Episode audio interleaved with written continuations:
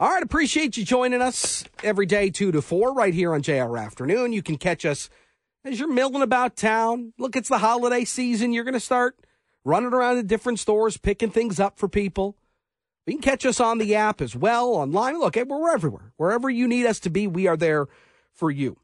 Somebody who isn't there anymore is Andy Sebolt. And, and, and when you look at somebody like Andy, who was a longtime Republican activist here in the state of Michigan, and now former chair of the Michigan Republican Party's policy committee, you wonder, well, somebody who has, you know, cut their teeth in this party, in this state, knows the makeup, the chemical makeup of Michigan Republicans.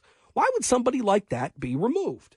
And by the way, the policy committee inside the Michigan GOP, very important panel that that talks and makes decisions about the party's operations, not only in the present but going forward, and pretty important going forward here as we are now within a year of the 2024 presidential election.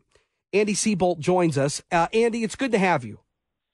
Yeah, thank you very much for having me. So you got the axe late Friday in an email. Talk to me about what was what was in that email, and were you surprised by it? Well, actually, the the first I heard of that email was actually from a, another colleague of mine on state committee. They asked me if I knew that I was removed from policy. Uh, sent me the email, and that was the first that I heard of it. I had no direct call, text, or email from the chairwoman except for what was in the contents of that email.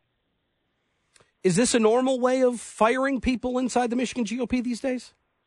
Yes, unfortunately, it does seem to be the case. Hmm. You've talked uh, extensively in, in, in opposition of Kristina Karamo. Is in your estimation? Look, there's a uh, a petition going on to try to to oust her from that role. Do you think she needs to be removed as the party chair? Yes, I do. Uh, the, the, her way of conducting business and not wanting any fundraising and absolute uh, lack of transparency um, is just not befitting of a chairperson. Tell me, take me inside a little bit because I, am interested to know a little bit about the functionality of the Michigan GOP. I mean, there there is obvious uh, uh, an obvious documentation trail that the Michigan GOP is strapped for cash. They don't barely have enough money to pay for the bills to keep the lights on in certain places, or wanting to sell off certain assets even though they don't have control over those assets and and the state parties are so important, especially during these general elections, because they can provide cover, they can provide money to campaigns uh, in ways that campaigns are maybe not looking at or redirecting funds certain ways. Is the Michigan GOP in a position to help candidates going into 2024? And just give us a, a, a kind of look inside what the Michigan GOP is like these days. Well, uh, no, we're definitely not in a position to help our Republican nominees whatsoever. But um, for what I've been learning uh, just from the inside here, I don't think actually helping our candidates is even the goal. But um, when we look at just the financial end, I recall when uh, John James was our U.S. Senate candidate, there was a trouble getting yard signs, and we all know yard signs is a very uh, quick and easy way to get a candidate's name out there. Mm-hmm. And State Party at that time was able to go and purchase its own yard signs and get them out to all of the county parties. We don't even have the money to keep the lights on anymore, to be honest, let alone um, give that kind of infusion of cash to help any of our candidates. You said it's it's you know you're not even sure it's the goal to help these candidates. What what does that mean? Well, that does involve a bit of an explanation, but I'm happy to give it to you. Uh, earlier this summer, back in uh, June, I had met with uh, the gentleman who is to become the executive director, who had never been involved politically before, and our general counsel, who checking him out, the only donation he ever gave was to a Democratic governor. Um, they laid out a plan for me since I was the policy chair, just an overview of what they would like to see the state party look like. So, as I'm sure all of your listeners are aware, whatever the position is in government, we have an open primary. So all the Republicans in, say, a state representative or, or a congressman's district can vote in the primary to decide who the candidate will be. Now, there's been discussion about, okay, there's other states that do it different ways. But what they ultimately want to do is have the internal state party be able to decide who these nominees will be.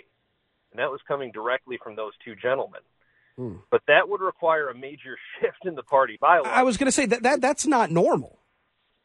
Uh, not for Michigan. There's some other states that, that do it, but it would be a drastic change from uh, from one end of the spectrum to the other overnight. But in order to do this, it would require um, either the, the state committee approving of such a change, or because that obviously gets news coverage, you can also do it another approach, and that's called a state convention. So I just found out that they want to introduce this brand new mm-hmm. Michigan Republican Party state constitution to be voted on at the August convention. um, now, what's interesting about that is how do we get people to go in there and vote? Well, there's the other end of the spectrum here, and it's called a conflict resolution process. Now, the Conflict Resolution Committee was in existence until last Friday night. It's now since been removed. What they were trying to get passed through that committee, the members were threatened with litigation if they were ever to release it. Fortunately, it was just released, I think, yesterday. What that document showed is that the state party chair would have the sole discretion to resolve any conflict in any county or district party, including, well, I don't like who the slate of delegates is, so we could just manufacture a conflict and I'll decide who the rightful delegates will be. Mm. By doing such, you can control the ultimate outcome of a convention, of a state convention, before the convention is even convened. So they can, by using that, go and flip just enough counties to get just enough delegates there to approve this Constitution. Once their plan is done, then they can decide, well, okay, who within the Republican Party structure will be able to determine who the nominee will be. Now, none of us have really seen what their plans are going to be, but from my early discussion, from what I was told with uh, the executive director and general counsel, is there will be some internal group in the party that will be able to decide these things. Mm which is just a drastic shift. And when you think about this, it's almost like they're creating their own party. I, have about just 30 seconds left here. Do you think that would make Michigan and candidates from Michigan more competitive or less competitive in elections going forward?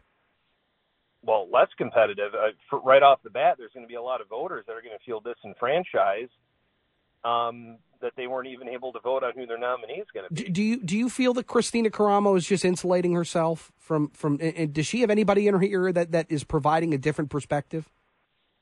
Uh, whenever someone provides a different uh, perspective, they get removed. Hmm. And you feel? Do you feel like that's what happened to you in this case?